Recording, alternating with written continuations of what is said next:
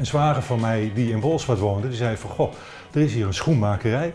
Die heeft nog één dag in de week zijn winkeltje open. Dus van, misschien als je eens gaat praten met die man, staat hij er wel open voor om, eh, voor een overname. 45 jaar was ik toen ik voor mezelf begon. Als je me in mijn hart kijkt, ik vind het schoenreparatie, het is een buitengewoon mooi en nobel vak vind ik het eigenlijk. Maar het heeft er wel toe geleid dat ik dus twee eh, dagen minder mijn eh, bedrijf over heb, de schoenmakerserij. En die vul ik dus in met mijn inmiddels tweede bedrijf, want ik heb hem ingeschreven bij de Kamer van Koophandel. Dat ik dus beeldhouden doe. Zorg dat je een goede hobby hebt waarin je jezelf helemaal kwijt kunt. Beste kijkers en luisteraars, welkom bij Zitten met Henk. De zomer is weer voorbij en we gaan weer beginnen. En we zitten hier weer bij een hele bijzondere ondernemer in Bolzwart. Zitten met Henk met Hans de Wierikke. Ambachtelijke schoenmakerij en nog veel meer. En Hans, nou jongen, bedankt voor je ontvangst hier. Nou, je bent welkom van harte. Het, was heel, het, is, het is al heel bijzonder om hier te zijn. Dus Ja. eh, Hans de Wierikke, wie is dat? Eh, is een jongeman die eh, geboren is in de plaats Hattem op, in Gelderland. En die is langzaam maar zeker al zwervend in, in Bolsward terechtgekomen. Zwervend in Bolzwart terechtgekomen. Ja. Dus je, je bent van oorsprong geen Fries hier? Ik ben geen Fries. Ah, oké. Nee, ik ben er vaak doorheen gereden op weg naar de Waddenzee om te gaan vissen. Ja. En dat vond ik al heel bijzonder. Maar ik heb een Friese vrouw getroffen in die Oh. end. En eh, dat leidde ertoe dat ik hier ben geaard. Nou, heb je wel veel geluk gehad hoor, dat je nog een Friese vrouw treft. Echt, zeker, zeker weten. Het beste wat mij overkomen is. ja, ja. Mooi man. Ja. Hey, eh, ondernemer in Bolzwart. Eh, hoe is dat ontstaan? Kom je uit een ondernemersfamilie? Ik, ik kom absoluut niet uit een ondernemersfamilie. Ik kom uit een arbeidersgezin. Waarin ik eh, mijn vader regelmatig heb gehoord van ondernemers. Daar moest hij niks van hebben. Dus dat kreeg ik met de paplepel mee. Oh, Uiteindelijk, doordat dat ik afgekeurd ben door een paar flinke hernia-operaties, kwam ik uit de laswereld. Scheepsbouwer ben ik geweest. Moest ik een nieuw beroep leren en eh, kwam ik in aanraking met een ex-schoenmaker. En die heeft mij een aantal tips gegeven. En van het een kwam het ander, waardoor ik eh, de, de- voor de keuze werd gesteld van jongen, als jij een stageadres kunt vinden in een schoenmakerij, dan betalen wij je opleiding. En zo is het balletje gaan rollen. En zo heb ik een opleiding gevolgd. en zo ben je dan ondernemer geworden. En dat is toch, eh, dat, dat wat eigenlijk niet bij jou past en niet in, in jouw... eh, Nee, dat is ook niet in één keer gebeurd. Want ik heb eerst eh, lange tijd schoenmaker geweest. Ik ben in de orthopedie ben ik terechtgekomen, maatschoenmakerij. Ben ik een tijdje uit de running geraakt. En een zwager van mij die in Bolsward woonde, die zei van... Goh, er is hier een schoenmakerij. Die heeft nog één dag in de week zijn winkeltje open. Dus van, misschien als je eens gaat praten met die man, staat hij er wel open voor om... eh, voor een overname. Ja, wat leuk joh. Hey, Ja. we zijn nu al in Bolzwart, hè? maar daarvoor, hè? wat heb je daar, eh, eh, die periode vanaf Gelderland, hoe, is dat, hoe is dat ongeveer verlopen? Om, ik ben begonnen als afwasjongen. En afwasjongen ging ik in de metaal, ben ik opgegroeid op, op school. En toen kwam ik in de metaal terecht, ben ik lasser geworden. Want dat vond ik een verschrikkelijk mooi beroep. En waarom dan? Wat zeg je? Waarom, wat vond je zo mooi aan lassen? Lassen, het samensmelten van twee materialen. Verbinden met materiaal. Het verbinden van materialen. Oké, wat leuk. Daar hebben we de invalshoek. Ja. Absoluut. Ja. Ja, en op een gegeven moment, doordat ik dus met mijn lichaam dat zware werk niet meer kon doen, moest ik gaan herscholen. In die tijd had ik eh, sprong gemaakt eh, door zelfstandig een huis te kopen, in de tachtiger jaren. En ik heb helaas eh, de negatieve ervaring gehad dat de rente die ik toen ik het huis kocht, 8,5%, die ging in één keer naar 12,5% na die vijf jaar. Nou, ik was arbeidsongeschikt en dat heeft een flinke veer in mijn leven gegeven. Nou, Ja. scheiding erbij, dus dat ging allemaal niet Nee, zoals, nee, het, nee, nee. zoals het wenselijk was. Nee. Toen maar ja, ben ik het klinkt wel menselijk natuurlijk, hè? want het is Supermenselijk, maar- regelmatig. Hoor. Ik, Dus, ik had hem kunnen overslaan als je Ja, de keuze had gehad, zal ik je wel zeggen. Ja. ja. Maar van arbeidsongeschiktheid, en dan denk je van ja, wat moet ik nu? Eh, Dat met name. dat. Ja, men wou me heel graag in kantoor hebben, want ze dachten dat ik fysiek gewoon niet meer in staat was om anders op te pakken. Maar daar was ik het niet helemaal mee eens, want ik ben niet iemand die op kantoor kan zitten. Ik moet iets met mijn handen doen. Dat is met de paplepel eh, bij mij erin gegooid. En dat Mhm. is hetgene waar ik me het fijnste van voel. Dus, eh, nou, zo gezegd, ik kwam eh, met een schoenmaker in contact. Ik heb mijn vakdiploma heb ik gehaald in, in Den Bosch. En ik ben op een gegeven moment in contact gekomen met een orthopeed. En daar kwam ik als eerste werknemer binnen en wij konden heel goed. En heb ik 16 jaar heb ik daar in dienst geweest. Mooiste, Ja, wat- mooi beroep. orthopeed, wat- wat- Een maatschoenmakerij. En daar zitten zoveel facetten in die me mateloos boeiden. En op een gegeven moment had ik ook ehm, eigenlijk de opdracht, kreeg ik regelmatig toegespeeld van als we het niet direct binnen ons pakket kunnen oplossen, hoe zou je dan een oplossing kunnen vinden die wel voor deze patiënt, hè, eh, klant, eh, toereikend is. En dat vond ik een van de mooiste dingen die ik eigenlijk heb, eh, heb gedaan, omdat je creatief moet zijn. Je blijft met je handen werken en ik kreeg de ruimte van mijn werkgever om dat ook te doen.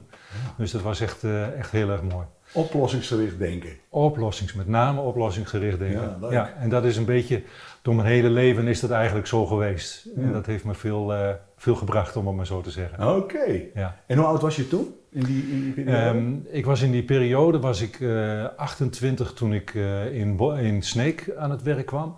En ik ben, nou ja, zeg maar 16 jaar verder. Nou, dus in mijn 40 jaren, toen, eh, toen kwam ik eh, uit de orthopedie.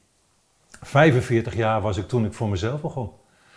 Want Zo. na de periode van mijn arbeidsongeschiktheid kreeg ik de gelegenheid om hier in Bolsward een, eh, een bedrijf over te nemen. In een Bolzer bedrijf en dan word je in één keer ondernemer. En dan word je ondernemer. En hoe voelt u dat? Heel, heel erg eng. Ja. Ik vond het zo ongelooflijk spannend. Ja. Met de historie die ik heb vanuit mijn ouderlijk huis. Ja. En dan zelf ondernemen dan kom je aan een hele andere kant van de maatschappij te staan. Ja. Maar eh, het is me wonderwel goed gelukt. Want ik heb eh, mijn vrouw, zoals ik zei, een Friese vrouw. Maar die was eh, altijd wel ondernemend gericht denken. Ook al was zij zelf niet uit een ondernemersgezin, maar altijd ruimdenkend. En die heeft me aan alle kanten gestimuleerd en geholpen om door te zetten. Ja. En dat is dus eh, wonderwel is dat gelukt. Van een eh, bedrijf die nog één dag in de week omzet, heb ik een volledig bedrijf daaruit kunnen bouwen met een eh, mooi en goed bestaan.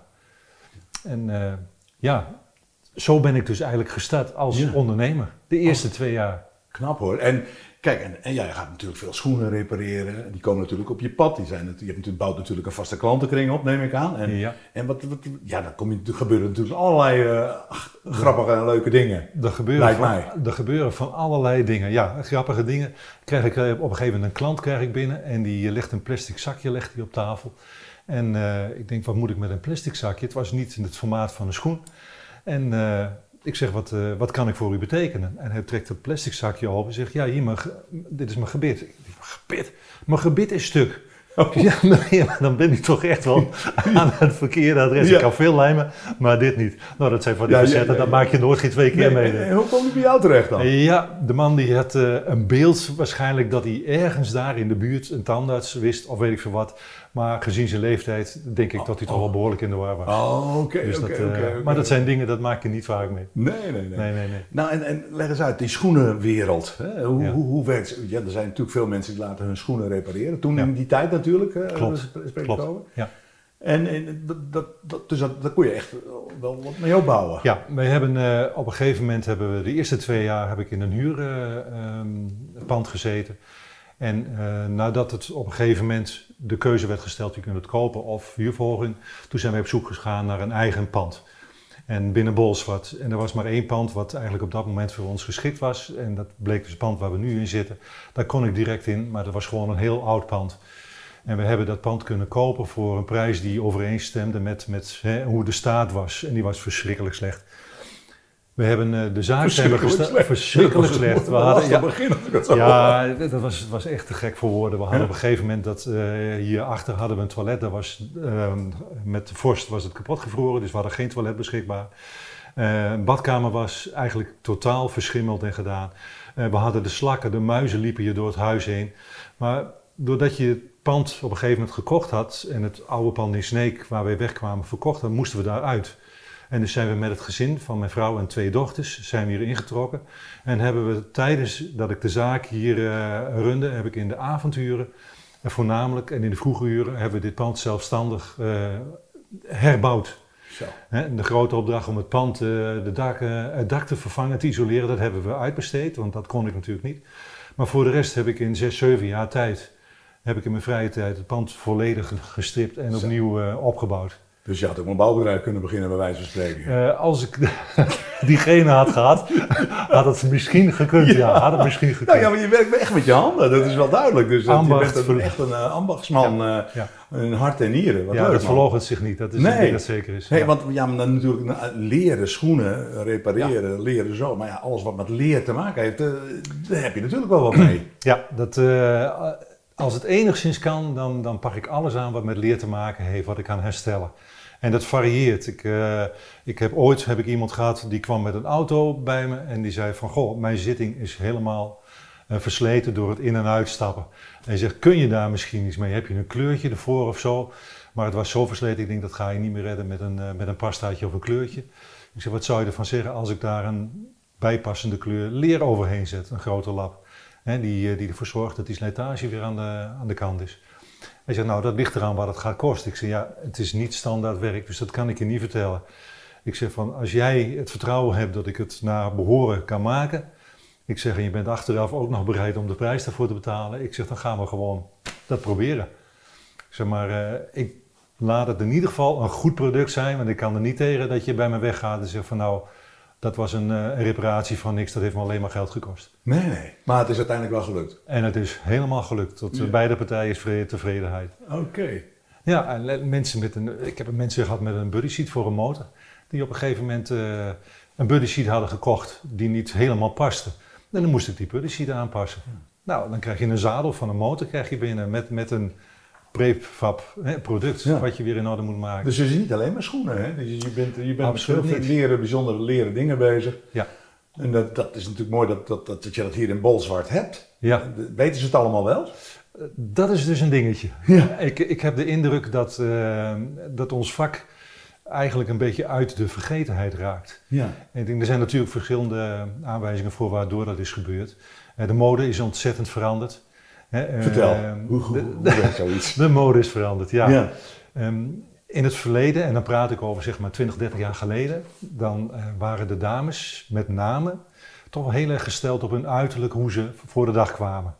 En uh, wij mannen vonden dat ook best een hele goede trend, ja, nee, want tikken de tik op de straat, ja, dat was iets heel erg leuk om te horen en ook om te zien. Ja, natuurlijk. Ja. Maar op een gegeven moment ging de gezondheid ging een rol spelen, want dames die lang op hun uh, bal van de voet staan, die kregen veel last van hun voorvoeten. Ja. He, daar is een nieuwe tak uit ontstaan, de podologie, he, maatzooltjes voor ja. uh, problemen op te lossen.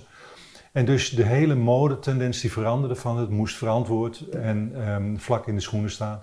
Dus we kregen een heel ander aanbod van materiaal. Maar het betekende ook dat er een hele grote groep uit onze branche eigenlijk aan het afzwakken was. En dat ging zo ver door dat we nog heel incidenteel naaldhakken bijvoorbeeld krijgen. Ja. Wat voorheen wel twee tot drie keer werd gerepareerd ja. uh, eigenlijk. Er is bijgekomen, de mode heeft ook veroorzaakt dat we met z'n allen, zowel man als vrouw, veel meer schoenen in huis hebben staan om af te wisselen. Nou, als je iets vaak afwisselt, slijt het ook veel minder. Waardoor je dus op een gegeven moment veel minder snel naar de schoenmaker hoeft. Maar de mode heeft zo'n grote invloed gekregen via televisie en social media, dat mensen heel makkelijk thuis hun product thuis uh, gestuurd kunnen krijgen. En als het niet goed is, stuurt men het gewoon weer terug. He, waardoor de noodzaak um, of, of, de kunde die wij hebben eigenlijk een beetje uit beeld is geraakt. Ja. Van weet je, um, wat ik nog wel heb is dat mensen regelmatig komen met schoenen die ze gekocht hebben en te klein zijn in het gebruik. He, dames hebben wel eens dat ze um, s ochtends naar de winkel gaan, hebben ze even tijd, kopen ze schoenen, maar die blijken samenschild veel te strak te zijn. Dat is logisch gevolg van dat aan het eind van de dag je voeten veel voller zijn gelopen met, uh, met warmte, et cetera. Waardoor die schoenen gaan wringen. Nou, en dan hebben wij de mogelijkheid om die schoenen op te rekken. Maar ook die producten die zijn vaak alweer gemaakt van een kunststof, waardoor dat ook alweer veel moeilijker is. Dus de kwaliteit van de schoenen van tegenwoordig is gewoon ook wat minder. En ik, Precies. Maar ik kan me haast niet voorstellen, want ik, ik ben zelf ook, hou ook van, van goede schoenen. En ja. ik, ik, ik, hecht daar ook heel veel waarde aan, want dus, dat, ze lopen veel beter. Ja. En uh, ja, dan kan ik me heel goed voorstellen dat je, dat je toch regelmatig die schoenen ook voor onderhoud, zelfs met een auto ook doet, dat je die even precies, bij, de, uh, bij de schoenmaker brengt. Ja. En, tenminste, dat lijkt mij, want ja. ik ben er hartstikke blij mee. En ja, natuurlijk moet, omdat je een bepaalde slijtage, slijtage hebt, ook bij sportschoenen. Klopt. En dan moet je gewoon nieuwe schoenen kopen, maar met een normale schoen hoeft dat natuurlijk niet. Je laat er een nieuw zooltje onder zitten, weet ik veel wat allemaal. En je kunt het even upgraden. Ik vind het wel interessant dat je zegt van sportschoenen, die laat je niet repareren. En ik heb een bepaalde klantenkring die eigenlijk heel veel uh, hard loopt. Oh. En uh, die hebben vaak ook heel exclusieve schoenen die speciaal voor hun uh, verdeling van gewicht, looppatroon geschikt zijn. En het scheeflopen is niet meer en niet minder dan hoe wij landen op onze voet. En ik, je hebt hier zo'n mooie leest heb ik staan. Ja. En als ik daar naar kijk en je kunt je voorstellen dat hier een schoen om zit, dat je heel veel mensen landen gewoon op de buitenkant van de hak van hun schoen. En dan Ja, wordt de schoen afgewikkeld naar voren toe. De meeste en de eerste belasting vindt plaats op de hak. Op de hak, ja. En dat is zowel bij mensen die gewoon naar schoenen dragen, maar ook met sportschoenen. En die worden vaak veel intensiever belast dan gewone schoenen. Ja. Die sportschoenen hebben vaak een heel smal randje aan de achterkant. Want hè, laten we wel wezen, de fabrikant wil ook dat het een mooi uiterlijk heeft. Ja. Waardoor ze bepaalde profielen eronder maken die eigenlijk veel te smal zijn voor de belasting die het moet verdragen. Aha. Die mensen die dus heel serieus met die sport bezig zijn, die komen wel eens vragen van is het mogelijk om dit te repareren? Nou, dan maak ik een op maat gemaakt modelletje voor die specifieke slijtage. En dan zet ik er dus weer een goede slijtvaste rubber onder Oh. om die mensen toch van dienst te zijn. Oh, wat leuk joh. Dat is iets wat ik ben ook een hardloper, dat mooi dat ik dat weet joh. Nou, dat Het is iets wat ik me eigen heb gemaakt om de klant vooruit te helpen. Dat ze niet meteen Excuus hoor, dat is niet echt helemaal hardlopen. Ik ben een, een redelijke loper, maar hard. Dat is Ook al ben je hobbyist, en dat zijn de meeste ja. mensen, Ja. kan ik helpen. Hm. Maar ik weet niet hoe ik op een gegeven moment, veel mensen weten gewoon niet meer van het bestaan dat het mogelijk is. Men neemt aan dat het niet mogelijk is.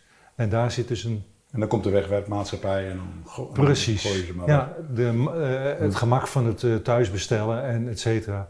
Dat is allemaal erbij gekomen, waardoor, en, en dan hebben we nog een periode van, ja, die, die we allemaal wel weten van twee jaar, waarin het allemaal stilviel. Ja, nou ja, dat, dat wou ik nog vragen. Dan hebben je Ja. die coronaperiode natuurlijk ook nog een keer. Ja. En dan eh, komen de mensen ook al niet zo snel naar de winkel. hè? Helemaal niet. Nou, dan Nee. heb je nog een keer de pech gehad dat er hier in de stad eh, een nieuwe bestrating is gelegd. Die overigens compleet niet voldoet aan de eisen die, eh, die, die je van een nieuwe straat zou mogen verwachten. Maar het rammelt wel mooi, hè? Je hoorde je wel van ver aankomen, dat scheelt wel. De auto's, ja, ja, dat is goed voor de autofabrikant. Maar goed, de stad die heeft dus een jaar eigenlijk opengebroken gelegen. En Ja. ik zit op een zijstraat van het centrum, waardoor de toegankelijkheid compleet was weggehaald. Ja, En dat heeft allemaal bijgedragen dat het, eh, dat het enorm teruggelopen is eigenlijk, de klanditie. Dus dan ben je aan het ondernemen, dat gaat op zich wel goed. En dan krijgen we weer een beetje die, die tegenwind. En wat, doet, eh, wat doe je daaraan? Hè? Wat, wat ga je daarop Wat, wat ga je dan doen? Ja, in de eerste instantie, ehm, ik, heb, ik heb ook een hobby en die is eh, lezen. En eh, als je een interessant boek hebt en je zit in het kantoor te wachten op de volgende klant, dan is soms een onderbreking wel eens dat je denkt van, oh, hè? Maar op een gegeven moment gaat het eh, wringen, want dan denk je van, ja jongens, maar het is niet goed dat je boek na boek kunt uitlezen terwijl je kantoor je dingetjes hebt gedaan. Dan ga je kijken naar andere dingen. En eh, nou ja, op een gegeven moment eh, was het zo dat mijn vrouw en ik eh 25 jaar aanstaande getrouwd zouden zijn. En toen kwam bij mij het idee van, goh, ik wil eigenlijk niks vanuit een winkel kopen, want het is tegenwoordig bijna allemaal 13 in een dozijn. Ja. De grote winkels halen zoveel eh, in, in, in die grote bulkpartijen. En als je dan wel eens kijkt bij ramen waar je langs loopt, staat twee van dit, twee van dat. En ik denk dat dat, dat je is niet... iets speciaals voor je vrouw. Ik wou iets speciaals maken, Nou, iets het wat volkomen. van mijzelf uitkwam. Lastig genoeg. Dus Ja. dat is wat ik op een gegeven moment heb gedaan. Ja. Ik had ooit een keer een, eh, een stenen beeld gezien. En ik had iemand daarmee bezig gezien. Ik denk van, god, dat is wel interessant, want hè, dat gaat, komt Ja. weer op je Ja. handen komt het aan en dat doen. Toen dacht ik van, dat ga ik eens onderzoeken. En ik denk van, nou, 25 jaar getrouwd, wat gebeurt er in zo'n huwelijk al? En hoe kun je dat letterlijk verbeelden? En toen kwam bij mij het idee op, ik denk van, hé, hey, een lach en een traan, zoals het huwelijk in veel gevallen is. Ja. En 25 jaar is ook niet niks. Ik had eerder al een huwelijk zien stranden op met zeven, na zeven jaar. En dat lijkt toch een beetje een cirkeltje te wezen in het leven. Dus ik denk van, ik vind het echt wel een heel eind met z'n tweeën.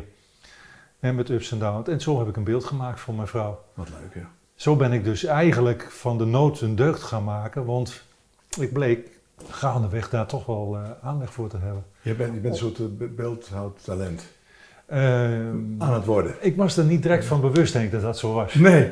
Maar het openbaarde zich. Ik ben autodidact gestart. Ja. En ik heb een aantal kleine dingetjes heb ik gemaakt. Ik had wat, wat eh, literatuur gekocht van, van, van, van beelden. En zoals het met veel mensen is, in de eerste instantie heb je gewoon een handvat nodig van hoe kan ik iets maken uit een ruwe steen. En wat ga je dan Een maken? steen. Hallo. steen. Dan, dan heb je ook niet de meest eenvoudige... Nou, laat ik zeggen dat ik had geen hunebed voor me gedaan. Toen ik dacht, dat ga ik iets met Nee, nee, maken. nee, nee. Maar Nee. toch een steen is toch eh, Maar een steen. En het bleek, materiaal. het bleek Ja. dat stenen in heel veel soorten hardheden er zijn. En daar kwam ik achter nadat ik op een gegeven moment onderzoek gepleegd van... hé, waar koop je wat materiaal? Hoe kom je daaraan? En zo had ik wat op het internet gevonden. En ik denk van, nou, ik ga me eens oriënteren van waar kan ik dat krijgen? En toen kwam ik wat bij groothandels terecht. En eh, ik heb eens wat steentjes meegenomen. Ik denk van, weet je, het is iets wat ik gewoon moet, moet gaan doen. In mijn hobby, in mijn vrije tijd. Nou, en daar ben ik mee gestart. Totdat ik enig moment een, eh, een kunstenares bij mij eh, thuis kreeg. En die, die zag een beeld van mij. Ze zegt van, jongen, maar jij lijkt hier eh, talent voor te hebben. Je hebt aanleg ervoor. Je hebt ook het inzicht, zei ze tegen mij. Ja, dat schrok ik van. Maar ik vond het ook een hele mooie Dat is compliment. een dat een kunstenaar dat tegen je zegt. Ja, ja, ja, maar ja, kunstenaar Henk. Ik bedoel, eh, als je kijkt naar de grote namen en mensen die daadwerkelijk iets presteren op het gebied van kunst, dan wil ik mij niet in die categorie, wou ik me absoluut niet, eh, niet Nee, plaatsen. nu nog niet. Het hoeft nu ook nog niet. Nee, nee, dat, dat was ook niet op zijn plek. Maar het kriebelde en ik denk van, weet je, ik ga dat verder onderzoeken. Ja. Nou, na eh, een anderhalf jaar eh, aangeklooid te hebben, zeg maar, ben ik op les gegaan. Ondertussen ging de schoenenzaak gewoon door. Het bedrijf ging gewoon door. Ja. En, En, je kon het allemaal een beetje managen in die tijd ook? In die tijd, in mijn vrije tijd, ging dat allemaal redelijk. Ja. Maar eerlijk gezegd, de tendens van de schoenmakerij ging eigenlijk wel naar beneden. De, de klanditie liep, eh, liep gewoon erg sterk terug. Nou was het natuurlijk zo, als je vijf dagen in de week je winkel open hebt en de klanditie loopt terug. Dus je kunt niet in- van het een of het andere moment beslissen, ik ga het er maar naast doen. Want als je met stenen werkt, produceer je heel veel stof. Nou, dat kun je niet hebben in je winkeltje, dat gaat niet samen. Nee. Ja, en dan komt er een moment ehm, dat je denkt van, hé, de, de kwaliteit van de stenen die ik maak, de sculpturen, de abstracten die ik maak, die krijgen toch wel een bepaalde vorm waarvan mijn docent zegt, Hans, maar, maar dit is van een dusdanig kwaliteit, dit mag en kun je best aan de mensen om je heen laten zien. Nou, toen ik mezelf overwonnen had en de schroom van me afgelegd had, Bescheidenheid ziet de mens. Hè? dat mag een ander over mezelf zeggen, toen dacht ik, vooral, waarom niet? Ja. En ehm, omdat de winkel terugliep, toen zei de mevrouw van de kinderen zijn de deur uit. Als wij het nou eens zouden gaan Je- doen, dat de wij... kinderen hebben het helemaal niet over gehad. Je hebt toch kinderen, twee kinderen? Ja, ik heb twee, eh, Ja, twee is dochters uit dit huwelijk. Uit het Ah. vorige huwelijk heb ik een dochter en een zoon. Ah. We hebben inmiddels eh, zeven kleinkinderen. Oh. Dus ook al. Ja, Geweldig. hartstikke mooie koters allemaal. Ja. De, ene helft, de twee helften die zitten eh, in de buurt van Deventer, is wat verder weg. En de andere woont eh, hier in Bolsward, mijn oudste dochter dit huwelijk. En de andere woont in Els, dus allemaal relatief dichtbij, Oh, wat dat betreft. Ja. Ja, en die, eh, die keken natuurlijk ook wel naar wat ik aan het produceren was. Ja. En eh, daar kreeg ik ook wel hele positieve reacties van. Maar goed, de kinderen die gaan de deur uit op een bepaald moment. En de slaapkamers kwamen vrij. En omdat ik in hetzelfde pand woon als waarin ik werk, had ik een, een ruimte te besteden. Ja. En mijn vrouw die zegt van, weet je, je hebt nou zoveel geproduceerd. We gaan de woonkamer, die gaan we omtoveren. En eh, we gaan boven wonen. En beneden krijg jij van mij de ruimte om te exposeren. Nou, en als je dan kijkt naar zakelijk gezien, goedkoper dan in je eigen omgeving, je eigen huis te exposeren. Nou, dat, kan kan niet beter. dat kan niet beter. Net toch? Want moet ik naar buiten, dan moet ik de tijd ervoor vinden, ik moet Ja. het huren. Nou, dat is allemaal geen optie. Nee. Dus, Toen had je meteen een galerie in je huis ook. en toen had ik plotsklaps een galerie in mijn woning. Ja. En dat is gek, want we hebben de keuken hebben we wel in dezelfde ruimte. Dus, eh, Ja, als, iemand, ja, als iemand een sculptuur bij jou bestelt, die, die moet, dan moet hij langer op wachten dan een paar eh, zooltjes onder de schoentjes. dat, lijkt, dat lijkt me evident, ja, absoluut. Ja. Want, want ja, ja daar, daar zeg je zoiets Ja. besteld, een, een opdracht Dat- dus een eigenlijk. opdracht, ja, ja, Ja, zoiets. een Ja, opdracht. Ja. En die heb ik mogen doen. En dat was eigenlijk best wel heel bijzonder en heel vlijend. Ik, Ja. kreeg, ehm, ik had een, een beeld gemaakt, een mooi wit beeld, had ik voor in de schoenmakerij in de etalage gezet. Oh. Ik denk van, ik kan het misschien wel kun combineren, want er lopen veel Ja. mensen voor mijn winkel langs. Ja. En laat ik daar gewoon iets van mezelf neerzetten. En dat is eh, bij iemand in het oog gesprongen die zegt van, hé, hey, dat is heel lang wat ik al zoek. En eh, die vrouw die Brecht ook kwam op een gegeven moment bij mij. Ze zegt van, goh Hans, ze zegt van, ik heb een beeld bij jou in de etalage gezien. En dat spreekt mij zo ontzettend aan, maar ik zit eigenlijk met een vraag. Ze zegt van, ik wil heel Vroeg graag... ook wie het gemaakt had? Ja, uit, ja, stond, ja, maar dat is waar. Ze vroeg van, hey, wie, Wie heeft dat gemaakt? wie heeft dat gemaakt? Nou ja, Ja, goed. ja. Hè, dan kom je dus mee van, goed, dat is dus eh, door deze persoon gemaakt. En die was zo enthousiast daarover. Toen zegt ze van, maar ik heb een idee in mijn hoofd. Ik wil heel graag iets laten maken voor iemand. Wat, wat gewoon bij me broeit. Maar ik ben aan het zoeken. En ik kan eigenlijk, kan ik op dit moment niemand vinden die werk heeft geleverd wat aanspreekt met wat ik graag wil of wat ik mooi vind. Ik denk zo, ik begon een beetje kippenvel te krijgen. ik denk van, van duvels nog eens aan toe. Dat ze dan mij dit wil vragen. Ik zeg, maar, maar wat wil je dan eigenlijk? Ze zegt, weet je wat, eh, laten we daar even een keer eh, met een kop koffie over praten. Dus eh, zo gezegd, zo gedaan, s'avonds uitgenodigd. En ze vertelde mij haar verhaal, waarom en wat ze eigenlijk wou. En dat was heel erg interessant. Ja. En in dat gesprek bleken wij ehm, raakvlakken te hebben met mijn verleden waar ik wegkom, eh, uit, uit mijn jeugd. Ja. Die eh, bracht van haar gewoon dat ze zei van, weet je Hans, jij bent precies diegene die ik deze opdracht zou gunnen. Nou. Nou, Nou, dat is weer gunnen, hè? Dat is ook weer heel Dat bijzonder. Ja. En zo is dat... eh, Maar dan krijg je hem gegund. Dus je hebt hem gegund en heb je ook haar verwachtingen waargemaakt. Het bijzondere van haar was, en dat vond ik dan weer zo mooi van, van de opdrachtgeefster. Zij is een vrouw die hier volop in, het, eh, in, het, in, het, in de realiteit in Bolstad staat. Is heel erg actief op veel vlakken. Ze zei van, eh, want zo kwam het verhaal. Ze zegt, ik heb een vriendin. Die is eh, op leeftijd, maar die heeft ooit een miskraam gehad. Komt uit een katholiek gezin. Zegt, en die vrouw, die, eh, als een kindje daar levenloos werd geboren, dan eh, werd dat door een bode opgehaald van de, van de kerk bij wijze van spreken in een schoendoosje. En ze kregen dan een sinaasappel Hm. en hij deed hem erop en dan is het goed. Maar die mensen die wisten nooit van waar dat lichaampje heen ging. Het werd opgehaald door de bode. En Och, in, in de tijd dat het speelde, dan moet je toch wel denken aan een jaar of 60, 70 terug nog. Dan eh, was het eigenlijk niet geoorloofd om een levenloos geboren kind, dat die gezegend werd door de kerk. En die mocht dus niet in gewijde grond begraven worden. En dus kreeg de bode die mee, maar ze wisten, de mensen wisten echt niet waar het heen ging.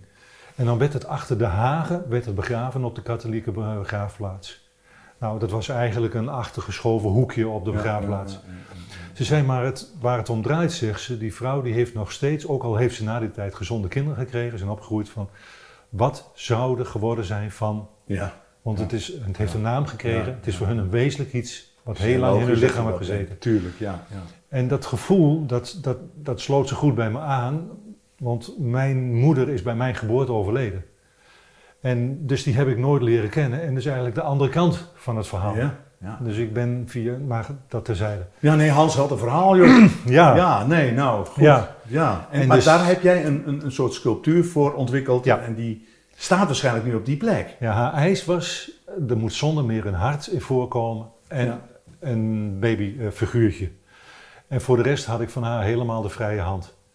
En zo ben ik eh, met kleine stukjes, eh, proefjes zeg maar, eh, modelletjes gaan maken.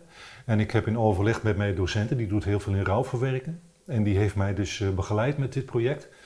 En hebben we gekeken van, hé, hey, als ik dit maak, dit maak, dit maak. En uiteindelijk zijn, ben ik tot een model gekomen waarvan zei, is dit iets wat je aanspreekt? En dat was een modelletje eh, van, eh, van, van 10 centimeter hoog. Ja, ja, ja. En dat heb ik aan haar laten zien. En eh, toen zei ze, nou, dat, dat mag je van mij uitwerken. Maar dan moest het op schaal komen.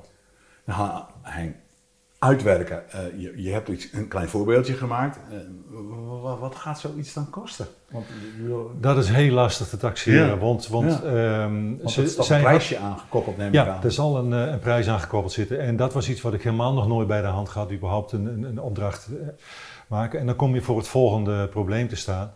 En toen zei ze ook tegen mij van, weet je, ik heb, geld hoef je eigenlijk niet direct over in te zitten, zegt ze. Want ik heb, ik heb genoeg eh, marge en ik, ik heb er echt wat voor over. En dat vond ik al bijzonder, want Ja. het betrof niet haarzelf. Ze deed het voor een vriendin. Maar gaandeweg had ze ontdekt dat er veel mensen met dit probleem zaten. En eh, ze had verschillende dingen aangeboord bij de gemeente. Van jongens, is hier budget voor?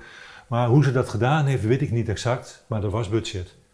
Dus ik had min of meer de vrije hand had ik gekregen van haar. Gaandeweg hebben we gezegd van nou weet je, eh, ik ga het uitbreiden voor je en dan ga ik het op schaal maken. En dat werd uiteindelijk een beeld van ruim een meter hoog. En toen ik dat helemaal in was had uitgewerkt, eh, met het idee wat ik daarbij had, En dat sprak haar zo ontzettend aan dat we hem in eh, brons hebben mogen gieten. Ja. Dit beeld dat is geplaatst op de begraafplaats in Bolsward. Ja, ja. En dat hebben we geopend. En ehm, het is achter de hagen geplaatst, want de gemeente die heeft haar een klein hoekje op de begraafplaats beschikbaar gesteld. En dat symboliseerde ook eigenlijk met het verhaal wat aansloot op dat van de, de bode het op kwam halen, dat het in niet gewijde grond werd geplaatst. Achter de hagen, hier op het katholieke begraafplaats. Nou, dat is wel een heel bijzondere opdracht. Dat was een hele bijzondere en ik was buiten gewoon verguld. Ja. Ja, dat kan ik me voorstellen. Daar mag ik best wel trots op zijn. Kijk, en, en, en, zo, en zo ben je die carrière wat doorgezet. Want ik heb de indruk dat hier, want hier in jouw pand heb ik eh, veel meer van dit soort eh, sculpturen, beelden zien staan. Ja. En daar zie je ook eh, dat je echt heel veel plezier in hebt. We Ja. hebben net ook al het beeld van de verbinding gezien. Vond ik ook wel zo'n hele mooie, mooi beeld. En ja, weten heel veel mensen dit van jou? Ik, ik, ik denk het niet, want ik ben eigenlijk nog maar heel kort eh, gestart met dit, eh, dit geheel. En ik probeer je wel een beetje rugbaarheid te geven. Ik heb eh, recentelijk heb ik net mezelf gepermitteerd om een website hieraan te wagen. Oké. En toen kreeg ik iemand binnen die zei, ik ben, ik ben Henk en ik kom een paar schoenen laten repareren. En die man zegt, goh, ik, heb, eh, ik ben eigenlijk een eh, filmproducent en ik maak dit en dit. En, en die man die gaf me een, eh, een opening om te zeggen van, hey, hey, ga je zitten met hem? ga eens zitten met Henk. ik denk van zo. En hij zegt van nou, Nou, als jij ja. een verhaal hebt, zegt hij van, Ja, ja. dan wil ik jou dat, dat, dat podium wel, wel bieden. Want nou ja, dat, dat, dat, zo zie je maar weer. Hè? Zo, zo, zo, zo leg je weer een verbinding. Geheel En, eh, onverwachts. Zo komt iemand met een paar schoenen. Geheel contact onverwachts. Nee, helemaal top. Hey, en, heb jij naast jouw werk, want je hebt natuurlijk, nu bent in principe beeldhouwer ook, hè, schoenmaker. Ja. Wat, waar gaat het naartoe met jouw bedrijf? Ga je Ja. helemaal afscheid nemen van de schoenen met de tijd? Of ga je zeggen, nou, ik ga me toch helemaal toeleggen op dat beeldhouden, want Ja. dat heeft mijn hart gestolen. Het is een hele goede vraag, want als je me in mijn hart kijkt, ik vind het schoenreparatie, het is een buitengewoon mooi en nobel vak vind ik het eigenlijk. Want eh, schoenmaken, eh, veel mensen gaan eraan voorbij, je staat de hele dag op schoenen. En vaak is het meer dan die acht uurtjes werken. Dus er zijn mensen die staan 16 uur op hun voeten. En dat is dus eigenlijk een heel belangrijk deel van ons lichamelijk welzijn. Dus ik vind het nog steeds een heel belangrijk item om te herstellen. En dat, dat vind ik moeilijk om daar met pijn in mijn hart te zeggen van weet je, het, is, het krijgt gewoon een heel andere betekenis in ons leven. Maar het heeft er wel toe geleid dat ik dus twee eh, dagen minder mijn eh, bedrijf over heb, de schoenmakerserij. En die vul ik dus in met mijn inmiddels tweede bedrijf, want ik heb hem ingeschreven bij de Kamer van Koophandel Oh. dat ik dus beeldhouwen doe. En ik maak dus sculpturen die eigenlijk allemaal abstract zijn. Want mijn visie met, met kunst is dat ik heel mensen graag wil uitnodigen om eh, zich eens echt in te leven in wat zie ik nou eigenlijk in het beeld. Ja. Want je kunt een beeld in één oogopslag zien. Als ik een figuur maak, en dat zou bijvoorbeeld een paard zijn, dan denk je van, oh, dat is een paard. En dan neem je dat op, want je hebt een voorstelling in je hoofd van een paard. Ja. Zeg maar, wanneer je een sculptuur neerzet, dat mensen zeggen van, wat zie ik nou eigenlijk? Ja, maar dat is het sculptuur achter jou, daar zie ik echt een schip in. Dat is dus mooi dat jij dus daar een schip in ziet. Ja, dat zie ik best wel, ja, daar zie ik een schip in. Ja. En, en mijn suggestie is dus ook, hè, de wind in de zeilen. ja, Ofschoon ik niet echt zeilen kan interpreteren in, in steen, want daar is het te kwetsbaar voor. ja. Maar door de structuur en het uithollen en de, de mast min of meer in de midden, Ja. hij lijkt een gaffeltuigje te hebben. Ja, dat is wel een, Dus, dus dat is wel een beetje mijn idee. En, en die balk bijvoorbeeld, die, die komt uit een van de kerken hier uit de restauratie van Bolsward. oh, Die heb ik gekregen van een oud timmerman. Er staan ook wat, eh, wat jaartallen onder in die Ja. balk. Ik heb er een duktallen van staan eronder gekozen. Ik denk van, het ruim eens op. ja, Nou, en dat Nou, betekent voor heel dat. veel mensen de ruimte. Kies, Ja. kies ga. ja, gaaf. Weet je wel? Ja, Dus dat zijn ideeën dan die ik dan Ja. krijg. Ja, het is heel abstract. Dus stel je voor, je hebt een idee als mens en je denkt, god, dat wil ik. Ik, ik, ik heb er nog niet echt een plaatje bij. Dan zou die eens met jou moeten gaan praten. Dan zouden we om tafel kunnen zitten en dan kan ik eens kijken of we hier samen iets uit kunnen eh, werken. En is dat niet het geval, hey, even zo goede vrienden, maar je kunt altijd even de gelegenheid nemen en kijken van, goh jongens, is er iets mogelijk? Ja. Hè, En, en dan kun je dat bespreken samen. Ja. Goh, dus zo gaat het in wezen naar de toekomst. Je houdt het nog wel, je gaat er wel mee door natuurlijk met je Ja. schoenmakerij en je houdt dit er gewoon bij. Maar het tweede bedrijf is opgericht. ja. Dus. Dus, dus ik hoop... en is het allemaal te koop, wat hier staat? Uiteraard is alles te koop. Ik, heb, eh, ik ben eigenlijk zo gestart met, met het kenbaar maken bij mensen, met klanten die in de schoenmakerij komen. En als het mensen van buiten zijn, dan zie je dat vaak heel snel, want je eigen stadsmensen ken je wel een beetje. En dan nodig ik mensen wel eens even, goh, ben je geïnteresseerd in kunst? Hè? En dan eh, als ze hier bevestigend op antwoorden, zeg ik van nou, ik heb achter, en dan kunnen ze letterlijk even door de gang heen lopen, heb ik dus een galerie ingericht. Als je het interessant vindt, dan mag je wel eens even Ja. kijken. Ja. En dan kun je ze even zien. En heel veel van mijn kunst heeft ook te maken, want dat vind ik wel bijzonder voor mezelf om te constateren, Henk, is dat ik, ik ben langzaam maar zeker ben ik eigenlijk begonnen met kunst te maken die met mijn verleden te maken heeft. Ja. Daar was ik me niet helemaal van bewust. Ik heb een verleden wat heel lang mij heeft bedrukt, omdat mijn moeder eh, eigenlijk mijn geboorte niet heeft overleefd. En er is een hele omzwerving voordat ik uiteindelijk dat wist. Ik wil geen tragisch verhaal op. Nee, nee, nee, dat snap ik wel. dat is mijn doelstelling niet. Nee. Maar als je met 16 jaar te horen krijgt van hé, hey, ik ben helemaal jouw, eh, jouw zuster niet. En eh, dat is jouw moeder helemaal niet. nee. Dat is toch wel een hele schok. Dan gebeurt er wel iets met je. Nou. En dat is een grote zoektocht geweest.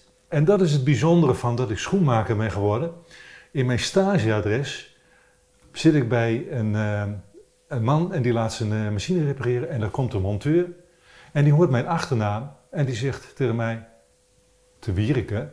Hij zegt maar, eh, ben jij dan iemand van Gerardus de Wierike? En ik schrik helemaal. Ik zeg, ja, dat is mijn vader. Hij zegt, jouw vader? Hij zegt, van daar heb ik vroeger bo- boksles van gehad. Nou. Hij zegt, ik ben een achterneef van jou. Nou. Hij zegt, maar weet je wel dat je een tante hebt waar je in huis hebt gewoond? En toen was ik dus al ruim in de 30, 40, ik liep al eh, tegen de 40 jaar aan. Zo. En toen hoorde ik in één keer van een tante waar ik nooit iets van vernomen had. Jeetje, wat een Dus dat is een bijzonderheid die ook weer uit Ja. schoenmakerij, dat Ja. dat andere vak is ontstaan. Ja. En zo heb ik tot, tot laat in mijn, nou ja, recentelijk nog, eh, voordat ik 60 was, hoorde ik nog een ander verhaal die aansloot bij de eerste overlijden van mijn moeder. Ja. En, en, en dus, dus, dus op een of andere manier steekt het leven heel Ja, heel aan toevalligheden staat, steekt het in elkaar. heel bijzonder. En dat kun jij mooi verwoorden in dat steen. In die, in De pijn en de verdriet die ik ervaren heb in mijn leven, die kon ik verwoorden in mijn Ja, stenen. Ja. En dat, mijn docent die ik toen had, die heeft mij daarin begeleid. En die zei op enig moment tegen mij, toen ik dus eigenlijk voor mezelf wel klaar was met dat stukje verbeelden, Ja. vond ik wel bijzonder. Toen zegt ze, Hans, ze zegt van, ik heb de indruk dat je nu wel klaar bent met dat stuk. Wat zou je ervan zeggen als je een eindstuk maakt? Ja. Een, een, een beeld, één vorm waarvan je zegt van, daar zit alles in. En dan is dat gedeelte kunnen we afsluiten. ja. En dan kun je nu verder met jezelf te ontwikkelen in deze vorm. Tja. Dat heb ik gemaakt. Het is eigenlijk wel een soort tip eigenlijk. Hè? Dat is wel mooi. Voor, de- voor iemand die ook met dit soort problemen zit, dat daar eh, Ja, mee te maken heeft. ja. Ik, eh, ik ben bijna geneigd om het eenvoudige stuk, hè, om, het, om het te pakken, om het te laten zien, maar dat is nu niet aan de orde. Ik sta ervoor open als mensen zeggen van, hé, dit is interessant, daar wil ik wel iets meer van weten. Ja. Je weet niet hoe of eh, dingen lopen in het leven. Nee, je weet nooit. En je eh, hebt allemaal gemene delers. Ja, zeker. Zeker, zeker, zeker. Heel goed man. De toekomst hebben we het al een beetje over gehad. Dus, Ja. dus, dus dat, dat is oneindig natuurlijk in principe. Hè? Zolang je het kan, blijf je het Zolang doen. mijn handen het kunnen doen. ja, dan blijf je het doen. Blijf dat is, dat is mijn indruk wel. Ja. Ja. Goh, goh, Hans jongen. Ik, ik vind het een heel leuk, eh, leuk gesprek. Ja. En eh, ja, hebben we hier nog wat aan toe te voegen? Heb je nog een, iets voor een, een, ondernemer die ook in dit, deze situatie komt? Een tip voor een ondernemer? Een tip voor een ondernemer. Als ik hem al zou kunnen geven, en wie ben ik in allemaal Je bescheidenheid. bent een ondernemer. Ik zou willen zeggen van zorg ervoor dat je als ondernemer ook een goede hobby hebt. Want vanuit een, onder- vanuit een hobby val je straks niet plotsklaps in een groot gat. Ik heb ondernemers, ik ken ze, die zijn zo blind met het ontwikkelen van hun bedrijf. En het is alleen maar bedrijf, vooruitgang, vooruitgang. Onderhouden van je personeel, al die dingen die daarbij horen. En dan enig moment is het een staking, hè, of het bedrijf wordt verkocht. En dan heb je misschien geld of je hebt het niet. Maar wat dan? Ja. En stel, zoals in mijn geval, mijn handen zijn mijn grootste vrienden wat dat betreft. Ja.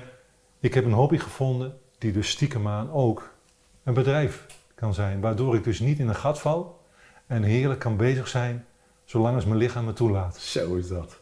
Goh, nou, dat is een interessante tip. Dus onderneem het maar, maar zorg wel dat je een goede hobby hebt.